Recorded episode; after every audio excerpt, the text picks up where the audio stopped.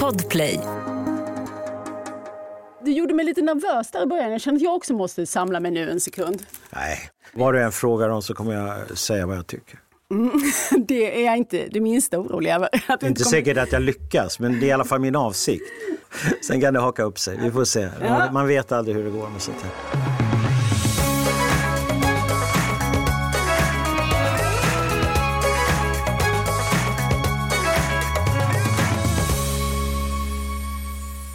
Vi föddes in i det judiska, både du och jag. Du när så många judiska vägar fortfarande syntes öppna. Jag när så många hade stängts. Så inleder Göran Rosenberg boken Rabbi Marcus Ehrenpreis obesvarade kärlek. Och det här handlar om en centralgestalt för judiskt liv i Sverige under 1900-talets två världskrig. Men här finns också en större berättelse om Sverige och om judisk existens då och nu. Och Göran Rosenberg är min gäst här i det tionde avsnittet av Samtal om böcker. Där vi lite senare ska kolla in den nya boktipsartrenden på TikTok. Jag heter Lisa Tallroth och du är varmt välkommen.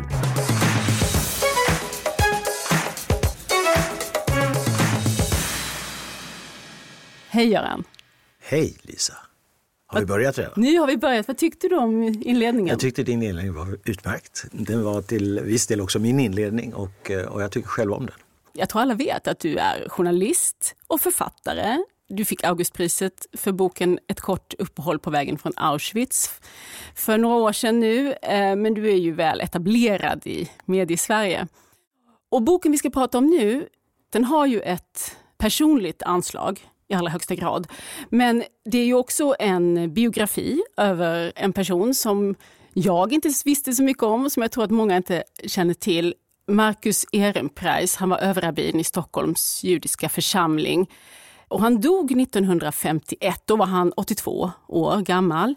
Och du var ju då bara tre år gammal. Var Marcus Ehrenpreis en person som du hade någon bild av i din uppväxt eller ungdom eller innan du så att säga började med den här boken? Absolut inte. I själva verket så var ju Marcus Ehrenpreis en gestalt som förvånansvärt snabbt, också i den judiska världen i Sverige, hamnade i skugga. Det hade att göra med hans eftermäle eller ryktena av Marcus Ehrenpreis och hans roll under kriget och vad han gjorde och inte gjorde för att hjälpa judiska flyktingar. Eh, en del av boken, absolut inte hela, handlar om att granska den bilden av Ehrenpreis som förmörkade hans eftermäle och som fram till i stort sett tills den här boken blev skriven har funnits kvar. Ehrenpreis har varit ett namn som man har talat om lite i tysthet. Jag vet också att hans barnbarn som jag ju har träffat och känner hade svårt att bära namnet, att, att bära namnet Ehrenpreis så att säga, i i offentligheten därför att de fick alltid den här typen av frågor. Men var det inte er farfar eller morfar som gjorde si eller gjorde så? Det har varit väldigt besvärligt för dem.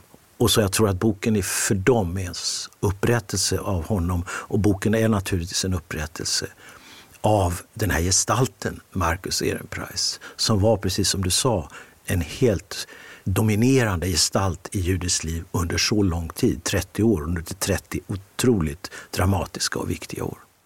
Och men jag är ändå nyfiken på vad, vad blev din ingång till att skriva den här berättelsen? Hur fick du tag i den här historien?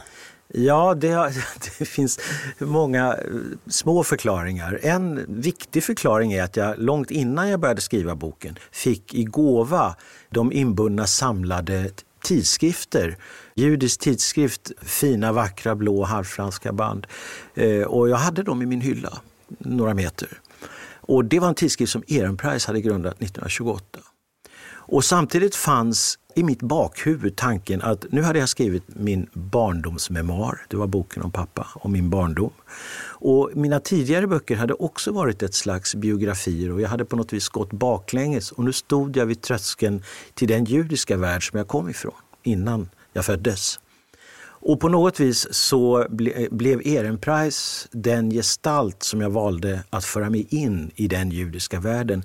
Inte bara av en slump, för att jag hade börjat läsa om honom och av honom inte minst. Och börjat se att här fanns en judisk gestalt och en judendom som intresserade mig, som attraherade mig, som gjorde mig nyfiken. Och på den vägen var det. Jag började utan att riktigt veta var jag skulle hamna och utan att veta särskilt mycket om honom började jag samla material till vad som sen skulle efter många, många år bli den här boken. Mm. Och eh, det där är en stor och spännande del av boken, just din, din egen dialog med Marcus Ehrenpreis. Men jag tänker att om vi ändå ska ge lite ram åt hans person. Vi kan ju säga att han föds 1869 i Lemberg som ligger i dåvarande stora Österrike, dubbelmonarkin Österrike-Ungern, som idag nu då har blivit Ukraina och staden heter inte ens så längre, den heter Lviv. Den ligger i Ukraina. Mm. Och provinsen hette Galicien, det är inte oviktigt. Alltså, I Galicien var judarna en ganska stor befolkningsandel. Och där föds Marcus Ehrenpreis in i en intellektuell troende judisk familj och han gör ju en väldigt snabb karriär. Som eh, rabbin, filosof blir han så småningom, författare. Han har även en, eh, spelar en del roll som diplomat. Och eh, han får tidigt kontakt med Theodor Herzl. Herzl ja, ja de, det är mycket tidigt. Ja. Han är ju en av de som är med och låt säga, organiserar den första historiska sionistiska kongressen i Basel 1897. Och det var ju fascinerande att se hur nära kontakt de under den här tiden, våren 1897 och sommaren 1897 hade. Och Ehrenpreis var ju en av de som stod på inbjudan till den här historiska kongressen tillsammans med Herzl, vilket kanske förvånar väldigt många som inte kände till honom. Mm. Och för så småningom så kommer ju de två att hamna mer i eh, inte konflikt, men i debatt med varandra. De hade lite olika mm. syn på vad det här med sionism var och vad, man skulle, vad det här Palestina-projektet egentligen skulle syfta till. Mm och om det nödvändigtvis behövde ligga på platsen mellan Döda havet och Medelhavet. Det var, det var Herzls, han var mer pragmatisk men inte naturligtvis för Ehrenpreis, för honom var Palestina Jerusalem och egentligen det andliga Jerusalem. Han såg eh, återkomsten eller upprättandet av ett judiskt Palestina som framförallt återupprättandet av ett andligt och kulturellt centrum. Mm. Så han, för honom var Jerusalem den viktiga staden, inte Tel Aviv låt oss säga.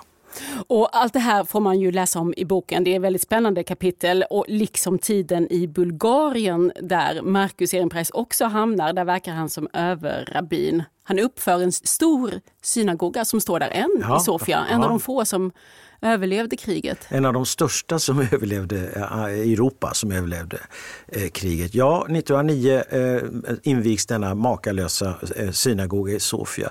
Ehrenpreis, det var ju också en sak som jag inte fattade. I Bulgarien var han inte bara en överrabbin, han var grandrabbi. Han var en del av det bulgariska systemet. Han som ju hade ärvt mycket från det osmanska, alltså det turkiska. Bulgarien hade varit turkiskt ganska nyligen.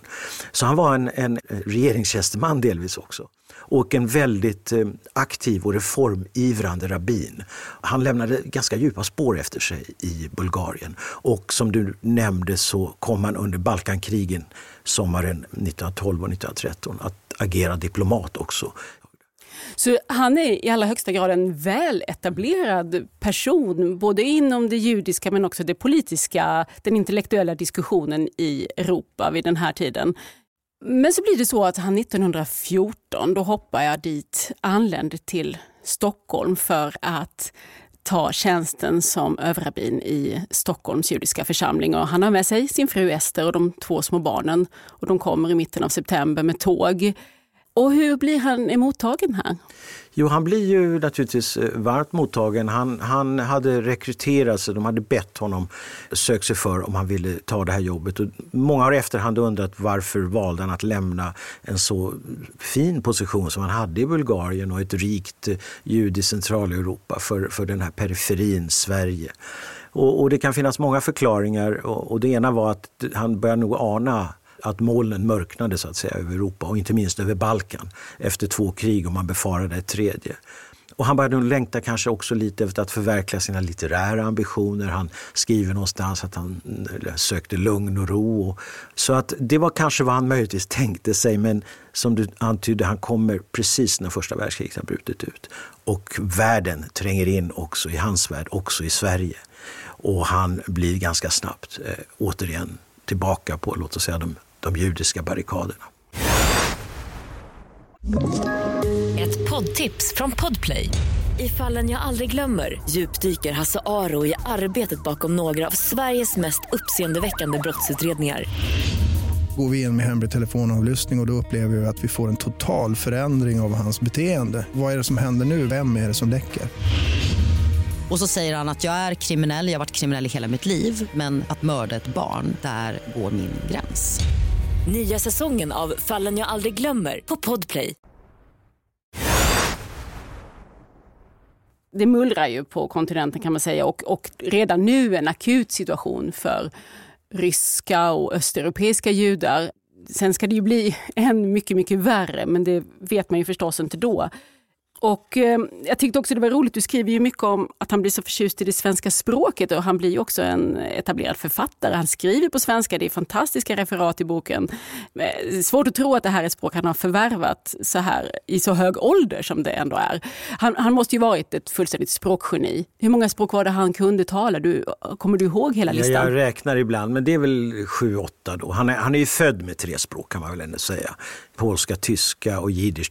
Och sen lär han sig väldigt snabbt kroatiska för hans första rabbintjänst blir i det som sen blev Kroatien. Det var också fortfarande en del av Österrike-Ungern och predikar felfritt naturligtvis på detta. Och sen blir han, kommer han till Bulgarien där han inte bara lär sig bulgariska, för det måste han, utan måste han också kunna franska som är elitens språk och han lär sig spanjolska eller judespanska. För utan den kunde han inte tala till den judiska befolkningen. För det var, det var inte en askenasisk judisk befolkning, alltså en tysk etta om man så säger, som talade jiddisch. Utan de här var spanskättade och talar judespanska eller spanjol eller ladino, det har haft många namn, som ju bygga på spanska. Det lärde han sig också flytande. Mm. Till det tror jag han talade engelska naturligtvis.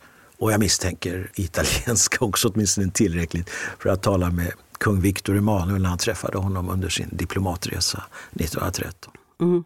Och du är inne på det som, som blir väldigt tydligt eh, i boken också, att det är svårt att tala om en judisk eh, grupp, eh, utan det är ju en mängd eh, grupper som inte alltid är överens, långt därifrån, som inte heller alltid talar samma språk, utan det är, det är spritt över Europa.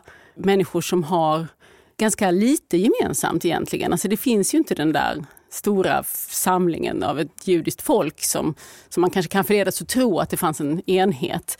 Men, men hur ser det judiska livet ut i Sverige när Ehrenpreis kommer här 1914? Vid den här tiden, 1914, så är det ett ganska splittrat judiskt liv. Den gamla svensk-judiska kommuniteten, de gamla svenska judiska familjerna var i regel oerhört väl assimilerade. Det hade gått bra för judarna i Sverige. Man kan säga att den svenska eh, judiska historien är en framgångssaga ända från slutet på 1700-talet och fram till dess att Ehrenpreis kommer. Och de är i väldigt hög grad assimilerade. De är inte främmande för det judiska men de står inte det särskilt nära heller. Och Ehrenpreis själv kallar dem märkligt lösryckta, de här. Och sen fanns det sen eh, början på 1900-talet, kanske redan slutet på 1800-talet, en ganska stark, ja alltid förhållandevis, några tusen östeuropeiska, framförallt ryska judiska invandrare. Med en, en annan bakgrund, annan socioekonomisk ställning, de var ofta fattiga, de var ofta ortodoxa och många av dem var också aktiva politiska sionister, alltså judiska nationalister om man så vill. Och man kunde tycka att Ehrenpreis i valet mellan de här två, eller åtminstone hade tänkt sig att han skulle överbrygga klyftan mellan de här två. Men som jag noterar så stod han på något sätt, trots att han själv kom från Östeuropa, närmare de svenska judarna. Han såg dem som den grupp som han skulle förverkliga sitt projekt. Och hans projekt var att bygga en bro mellan judendomen och världen. Det var en dröm man hade haft tidigt att nu var tiden inne, mogen för judendomen att träda fram in i det moderna samhället. Utan att ge upp sig själv, utan genom att visa fram sin, sina andliga och kulturella företräden på ett sätt som världen till sist skulle förstå. Att det här hade en plats. Det gick att vara både jude och svensk om man ska koka ner det till. Så att det var den här gruppen han på något vis blev en del av. Och det förklarar också så småningom varför en del eh, fick problem med Ehrenpreis, inte minst då i den här östeuropeisk-judiska kretsen. De såg honom som en del av det svensk-judiska etablissemanget. Vilket han ju på ett sätt var Och jag menar på ett sätt inte därför att han var sin egen. Det här var en människa starkt inomdriven, en solitär och han hade sina egna idéer om vad han ville göra. Och En sak som jag tänker kanske bidrar till att han då trivs i Sverige som du beskriver, är det hans idé om att judenheten ska leva i förskingring? Alltså det är en viktig del av den judiska identiteten. Han menar att det är en viktig del av hela judendomens existensberättigande kan man nästan säga. Att leva som ett folk bland folken.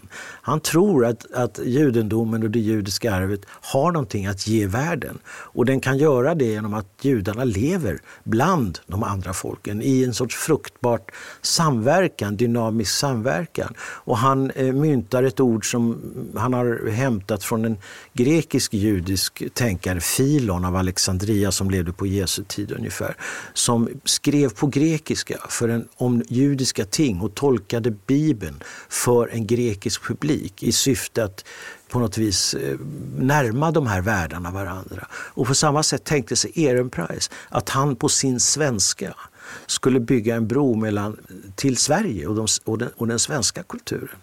Och han skred ju verkligen till verket med beslutsamhet och, och, och, mycket konkret. Han startade bokförlag, han startade sällskap, han startade denna tidskrift som vi nämnde i början, judisk tidskrift och predikade på svenska och reste runt i Sverige och höll föredrag överallt. Han predikade på söndagar i Norrköpings synagoga där större delen av de som kom var icke-judar. Så han på det viset bröt mot en långvarig tradition eller långvarigt faktum att judarna på något vis var isolerade, höll sig för sig själva. Och han ville föra in judendomen och judarna in i omvärlden utan att ge upp det judiska. Det där var viktigt för honom. Men sen har du gett boken titeln Marcus Ehrenpreis obesvarade kärlek. Och ehm, jag förstår det som att det handlar om hans kärlek till Sverige som han inte får svar på. Och varför, varför kommer du fram till det, att kärleken är obesvarad? Ja, I början har han tror jag väldigt gott hopp och han, har, han är väl förankrad och väl förgrenad i det svenska samhället. Och som sagt, hans böcker och hans initiativ tas emot väldigt positivt. Och många skriver att här får vi för första gången möta judendomen på ett sätt som vi aldrig har gjort förut. Exempelvis när han kommer ut med sin trebandsverk om eh, de som byggde Israel, alltså hjältar och heliga gudsmän och profeter. Men vi vet ju hur historien ser ut här. Eh, nazismen kommer till makten i Tyskland. Antisemitismen finns där hela tiden. Det måste man komma ihåg som en, som en grundton också i det svenska samhället. Det var ju inte problemfritt att vara jude, även om du var framgångsrik. Du blev alltid utsatt för, för eh, misstankar och förtal. Och det där har ju utforskats väldigt väl. Men det där levde många svenska judar med, och även Ehrenpreis, eh, i förhoppningen om att, så att säga, undan för undan så ska det här lägga sig. Han trodde mycket på att sanningen skulle segra. Ordet skulle segra. Fick jag bara komma till tals, eller fick vi komma till tals, så skulle folk bli övertygade. Men istället växer under 30-talet vad man, han kallar och vad jag kallar den här massuggestionen som är antisemitismen i dess riktigt eh, elakartade form. Och det får att många av de här människorna som han har haft kontakt med och som han har uppfattat som sina vänner och sina potentiella partners i det här eh, storstilade projektet, de vänder sig ifrån honom. Eller de vänder sig ifrån judendomen. Eller blir till och med antisemiter eller nazistanhängare. Och jag ger exempel på några sådana. Och det måste ha varit en sån oerhörd besvikelse för honom att, att se detta. Att, visa, att märka att det spelar ingen roll vad jag säger och det spelar ingen roll hur mycket jag anstränger mig. Den här massaggressionen har nu tagit makten över människorna och det, vi, det, vi kan inte göra någonting. Och, och, i den meningen är det naturligtvis eh, en obesvarad kärlek. För det är en kärlek vill jag nog hävda och han säger det själv också. Och jag tror mycket att han älskade mycket i den svenska både kulturen och naturen. Och han försökte hävda att det här kan jag göra och det kan vi göra utan att ge upp vårt judiska. Och det var det han hoppades på. Du, du skriver det att han hade ju förberett sig på att vara predikare och han får bli politiker, han får bli eh, flyktingmottagare, han får jobba med helt andra saker. Det blir verkligen inte den lugn och ro om han hade eventuellt föresatt sig det när han tog tjänsten i Sverige. Det, det finns ju också en spännande dimension i det här att som läsare vet man ju förstås vart vi är på väg. Men Ehrenpreis vet ju inte det och ingen kan ju riktigt förstå vart man är på väg. Det kastar ju också ett ljus över de här diskussionerna som förs i mellankrigstiden, att snart är det flera av dem som blir helt eh, irrelevanta. Till slut handlar allting bara om överlevnad. Och kriget har ju såklart enorma konsekvenser, även för Marcus Ehrenpreis. Eh, och vi kan återkomma till det politiska, men jag tänkte, för det är också intressant, du skriver om vad som händer med hans tro under krigsåren. Han kanske tvärtom, till skillnad från många andra, håller fast vid en föreställning om Guds roll i världen. Ja, det, det, gör, det gör, han och mm. det, det brottas jag med naturligtvis i den här boken för att, att eh, Eh, det är en ganska otidsenlig hållning också efter första världskriget, efter så många katastrofer, att fortfarande försöka se någon mening i det som historien gör. Han tvingar sig själv till sist också att se något slags mening i den totala katastrofen, för ur detta hoppas han ska något nytt och friskt och människan ska på något vis förändras och mänskligheten förändras. Det där är en gammal tanketradition som finns en väldigt viktig tanke i judendomen är ju messianismen. Det, det finns alltså världen och människan har framför sig en bättre värld. Och det kan symboliseras då tron på Messias. Så han har, han har, även om han inte bokstavligen tror det, men han, hela hans hopp och hela hans tro på framtiden bygger på att det måste finnas någon mening eh, också i det här. Eller åtminstone är det vad han försöker säga till sin församling i Stockholm. Också i Auschwitz? Ja, alltså I det, slutändan den liksom ja, han, extrema... Han, ja, eh, precis. Han säger ju det här även när man vet eh, vad som har hänt i Auschwitz. Han säger det här också senare. Därför att det här vi måste tro på. Vi måste tro på att, att människan är kapabel att resa sig ur det brutala, ur det materiella, mot någonting högre, mot någonting andligt. Han kan inte släppa den tron, för då skulle han ju släppa hela tron på profeterna och, och, och, och den messianska idén och allt sånt där. Och det kunde han inte göra. Han hade kunnat kanske vara mindre kategorisk. Det finns många gudsuppfattningar i judendomen som tar ifrån Gud eh, makten att bestämma över saker och ting. Gud har lämnat över allt det här till människan och människan har till uppgift att på något vis laga Guds skapelse.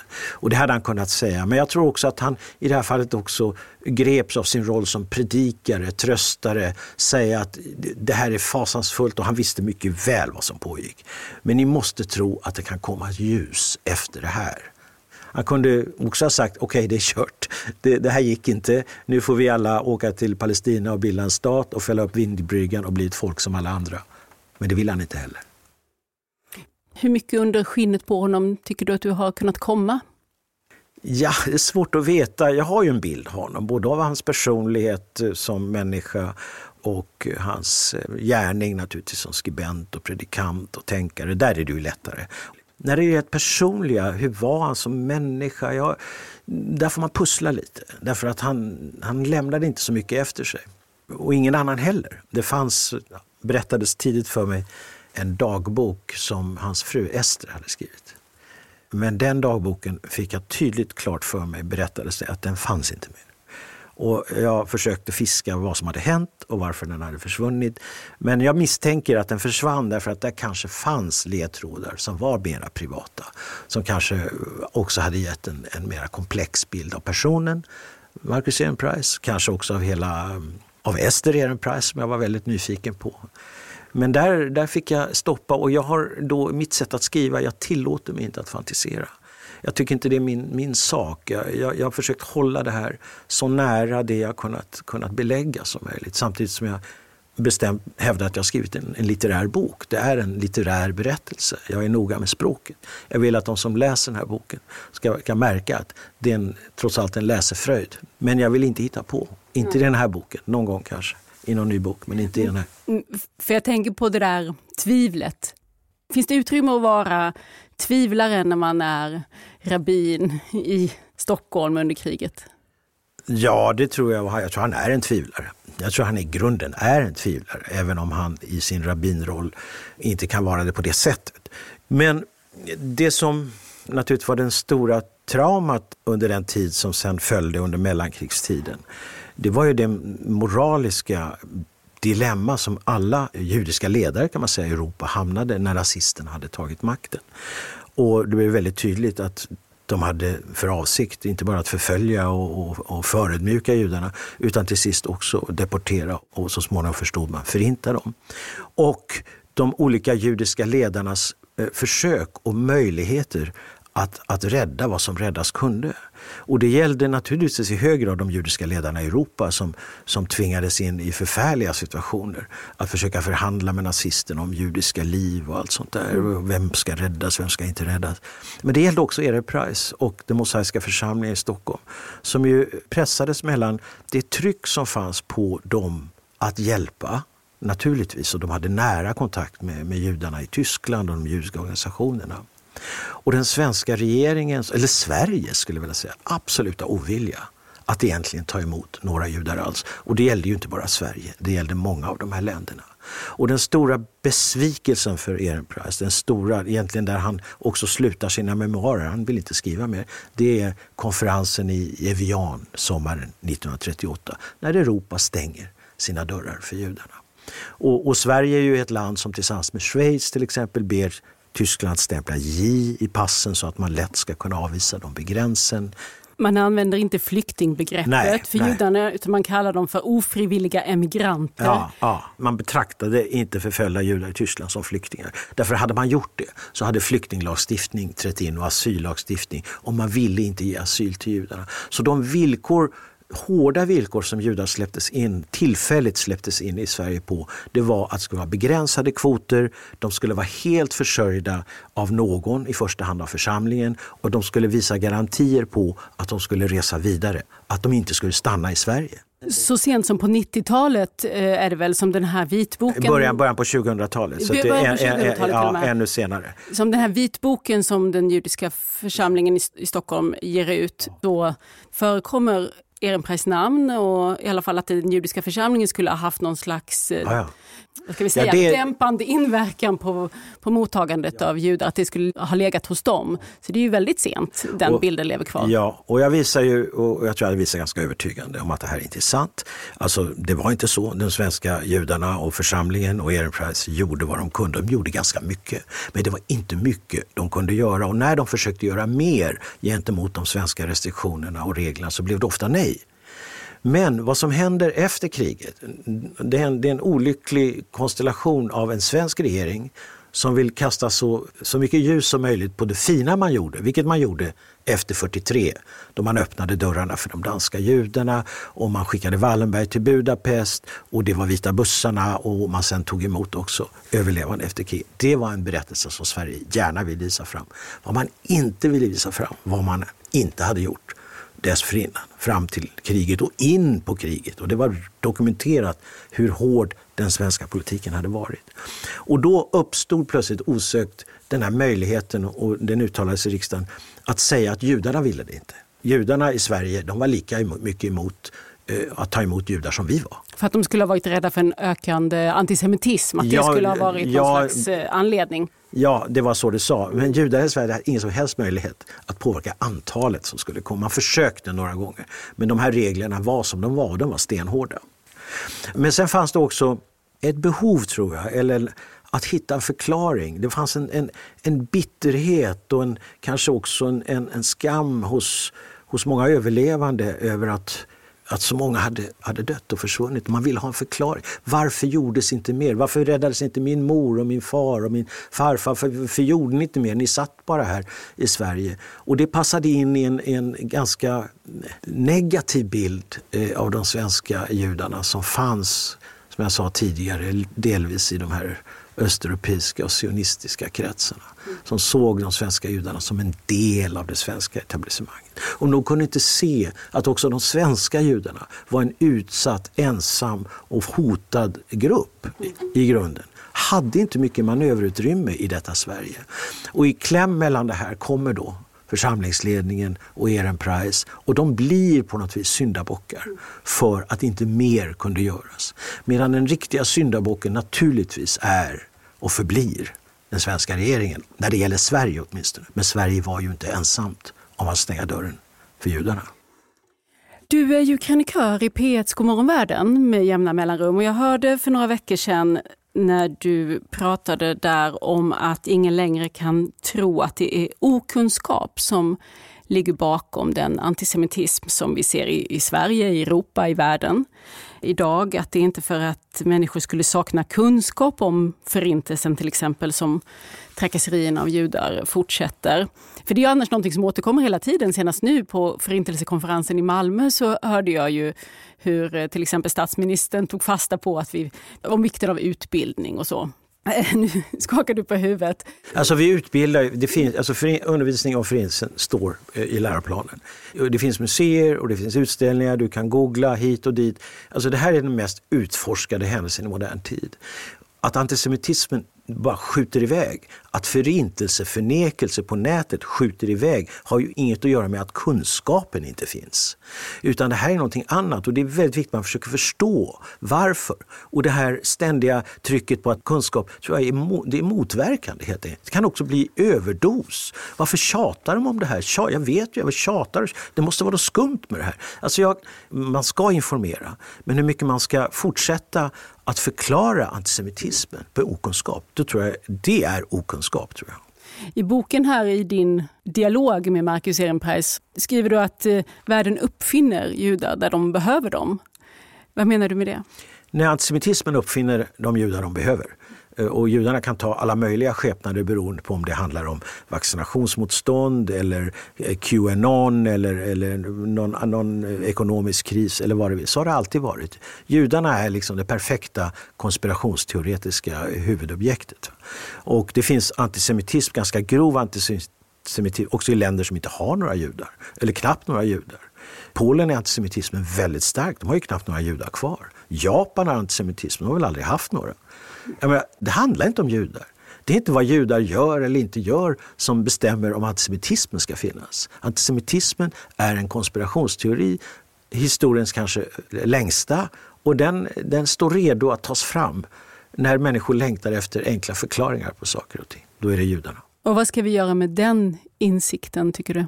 Ja, den är väldigt svår att... Eh, jag, jag, jag brukar säga så här, det är i alla fall inte judarnas sak att ta itu med antisemitismen det är icke judarnas. Det är omvärldens sak att försöka hantera den här massaggressionen som den ibland förfaller till. Och jag ser stora risker att vi är där igen. Det gör jag. Ett poddtips från Podplay. I podden Något Kaiko garanterar östgötarna Brutti och jag, Davva, dig en stor dos skratt. Där följer jag pladask för köttätandet igen. Man är lite som en jävla vampyr. Man har fått lite blodsmak och då måste man ha mer. Udda spaningar, fängslande anekdoter och en och annan arg rant. Jag måste ha mitt kaffe på morgonen för annars är jag ingen trevlig människa. Då är du ingen trevlig människa, punkt. Något kajko, hör du på podplay. Därför är gardinerna. Du har ju väldigt mycket kunskaper om, den, om historien här och 1900-talets hela historia. Men jag tänker, jag tänker de här lite mer andliga dimensionerna som du ju också diskuterar med Ehrenpreis. Har han, mötet med honom öppnat några nya dörrar i dig eller tankar? Ja, jag är nog, eh, har alltid varit, också i mitt skrivande, väldigt öppen för det som man mm, kallar den andliga sfären i den mänskliga existensen. Vi är kulturella varelser, vi är självskapade varelser. Vi lever i föreställningar om oss själva, om världen. Och till den föreställningen, i min värld, så hör att det finns någonting över oss som vi inte begriper och som vi inte kommer att kunna räkna oss fram till. Och jag, med det vill jag bara säga att jag har, tror jag, född med och har också försökt ge röst åt en ödmjukhet inför den mänskliga existensen som man skulle kunna säga är en, en andlig inställning. Jag kan, inte, jag kan inte acceptera de här überrationalistiska förklaringarna på allting och hitta, och, och hitta kalkyler och beräkningar för hur allting är och ska vara. Utan det är den här den andra delen av den mänskliga tillvaron som intresserar mig och jag tror Ehrenpreis i en annan tid ger mig inspiration till det här.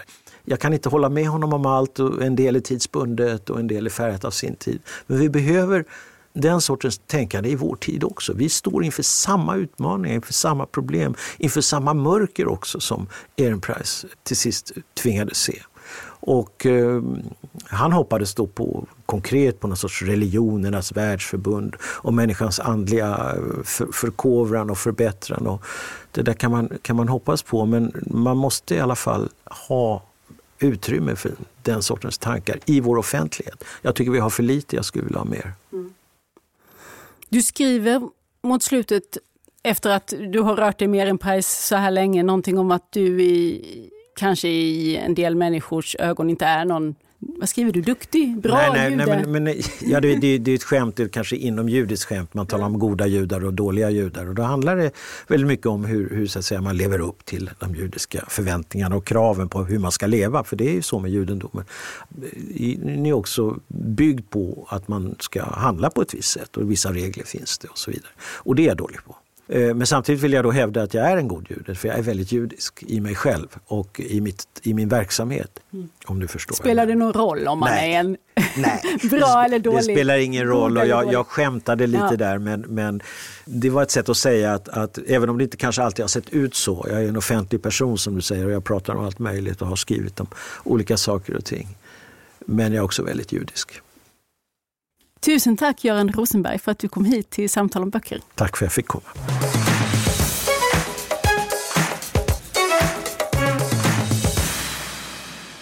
Johanna Stenius, vår mesta boktipsare. Ja, hej. Du har alltid med dig genomtänkta, roliga bokhögar. Och mm. idag sa du att det skulle handla om TikTok. Nej, förklara, vad är det du har? Hur har du tänkt idag? Ja, precis. Jag har med mig en bokhög här av lite överraskande kombination av böcker kan jag säga först. En om antiken, en hjärta och smärta romance och en modern klassiker. Något för alla låter det, det som. Det är något för alla. Gemensamt för dem idag är att de alla tre är böcker som trendar på TikTok. Eh, TikTok är ju ett socialt medium som jag tror att de flesta i alla fall har hört namnet på och som absoluta majoriteten av eh, Sveriges yngre befolkning upp till 30 skulle jag säga är med i. Det har blivit väldigt stort kanske framförallt utomlands, men börjar också växa i Sverige nu med BookTok, alltså boktips på TikTok. Utomlands finns det väldigt stora influencers som pratar om böcker. Och de har påverkat i sin tur andra influencers. Så det har blivit lite av en trend på TikTok att läsa faktiskt. Boktips generellt har blivit stort. Och nu börjar det synas i försäljningsstatistiken. Det är, ofta är det lite äldre titlar. Det har inget att göra med att de har kommit ut nyligen. Och nu, är det här ett svenskt perspektiv som du pratar om nu? Eller alltså att boktips på svenska böcker som tipsas? Eller är det här en internationell rörelse? Det är, det är internationella mm. tips. De största kontona är fortfarande utländska konton. Mm. Sen finns det svenska booktalkers som det heter, alltså TikTok-profiler som tipsar om böcker. Men de svenska kontona är ännu ganska små, men de finns. Men eh, jag skulle säga att det är ungefär samma böcker som cirkulerar på alla de här. Det finns vissa författarskap och vissa böcker som är så stora just på TikTok. Och gemensamt för de här TikTok-trenderna är ofta att det är mycket starka känslor. Det är väldigt mycket på TikTok att man kanske sitter och håller upp en bok och gråter, liksom, precis för att man visar hur man ser ut när man precis har läst ut den, eller chockad över någon vändpunkt i boken eller något liknande. Så jag skulle säga att det är det som är gemensamt ofta, att det ska väcka någon sorts känsla och det är ju såklart för att väcka följarnas engagemang. Men det syns, även om kontona är utländska, så syns det i den svenska bokförsäljningen ju såklart. För att även svenska tittar på de utländska kontona. Så vissa titlar som kanske har legat vilande kan man säga i flera år har plötsligt börjat sälja enormt mycket. Ett exempel på det som jag ändå kan nämna är eh, Den hemliga historien av Donna Tartt en Dark Academia, fantastisk roman. Från 90-talet? Från 90-talet, som nu har blivit jättestor igen och börjat sälja och efterfrågas i bokhandlarna. Och det är så himla kul ju. Det motsvarar inte alltid utgivningsflödet så, utan det finns verkligen plats för äldre. Det är en riktigt bra bok. Kan jag då passa bra. på att flika in just Den är Donna otrolig, det är en av de bästa böcker jag någonsin har läst. Um, så, och jag har tagit med mig tre böcker som jag väldigt ofta ser i flödet på just BookTok. Och som jag också vet är riktigt bra böcker. Och som i alla fall två av tre av de här sits och gråts över på TikTok. Jag ser två böcker jag har gråtit till i din hög. Jag börjar med den här första, som kanske är den allra mest starka trenden på TikTok, nämligen författaren Colleen Hoover det är en amerikansk romanceförfattare. Och vi skulle säga att alla hennes böcker tar över TikTok och även hon själv. Hon är jätteaktiv själv på TikTok, författaren. Men framförallt den här boken, Det slutar med oss. Den engelska versionen då, It ends with us. Det är ju en romance, men den är också en ganska, ganska mörk botten. Den handlar om eh, Lilly som eh, har haft ett ganska tufft liv och hamnar i en destruktiv relation som vuxen. Och den handlar om hennes liv parallellt med en ung man som hon lärde känna när hon var tonåring, eh, som var hemlös, som också hade ett väldigt svårt liv och hur de plötsligt träffas igen som vuxna och så blir det ett sorts triangeldrama och att frigöra sig från destruktiva relationer. Den är jätte jätte, jätte, jättebra. Så det är mitt första tips. Och den har precis kommit i nyutgåva här i Pocket med det amerikanska omslaget. Så att läsarna ska känna igen sig i bokhandeln från det de har sett på TikTok. Ja, ah, såklart. Det slutar med oss, Colleen Hoover. Den andra gråt ja, boken som riktig gråtare, riktig gråtare som lyfts på, på TikTok. Ett litet liv av Hanya Yanagihara. Och det är ju en väldigt stor roman som släpptes för några år sedan. Som handlar om fyra vänner och deras liv i New York och med en person då i centrum, Jude och hans liv och ganska dramatiska slut kan man ju kanske säga. Den är ju en gråtbok av rang och en helt fantastisk läsupplevelse. Ja, för man gråter inte bara. Man får räkna med att gråta, men man får räkna med att uh, ha många sköna timmar framför sig också. Kan, det är en tjock bok. Jag kan säga så att jag grät inte när jag läste den. Nej, du, har du sten Jag har inga känslor. men jag tänker att man kan förvänta sig tårar, men det är inte självklart. Men däremot är det en otrolig läsupplevelse. Och så faktiskt Hania Yanagihara kommer med en ny roman inom några månader. Oh, så det är ju fantastiskt. Det ska bli roligt att se fram emot. Ja, ja, och en tredje trend som jag ville lyfta som syns mycket på TikTok det är antiken. Om man har tonåriga barn och de plötsligt vill läsa Iliaden och Odysseen ska man inte bli förvånad för det beror på TikTok. Det finns flera böcker som vrider på det temat under just antiken. Och jag har tagit med mig en som jag har sett mycket och det är Kirke av Madeleine Miller.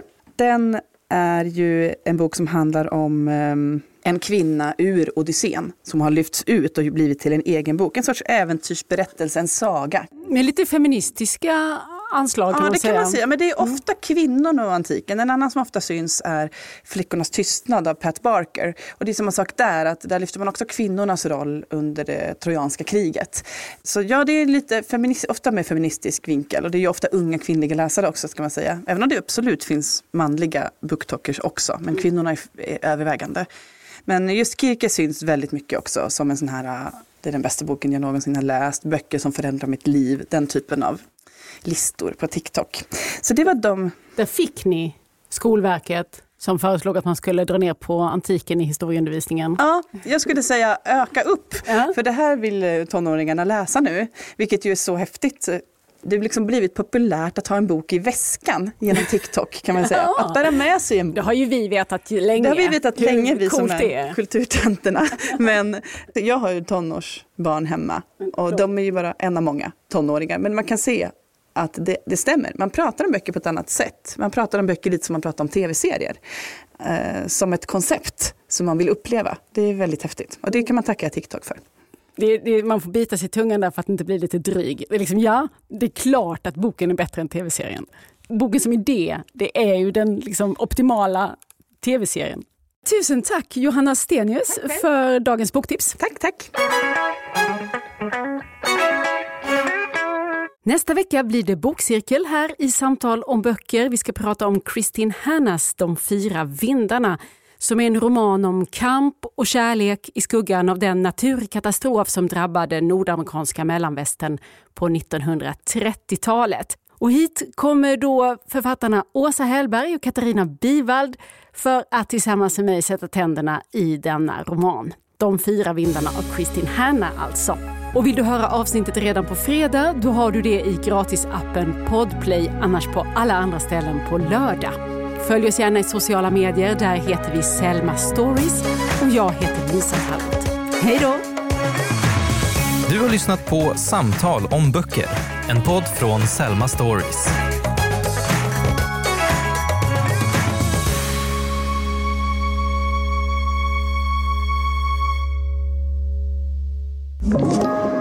Podplay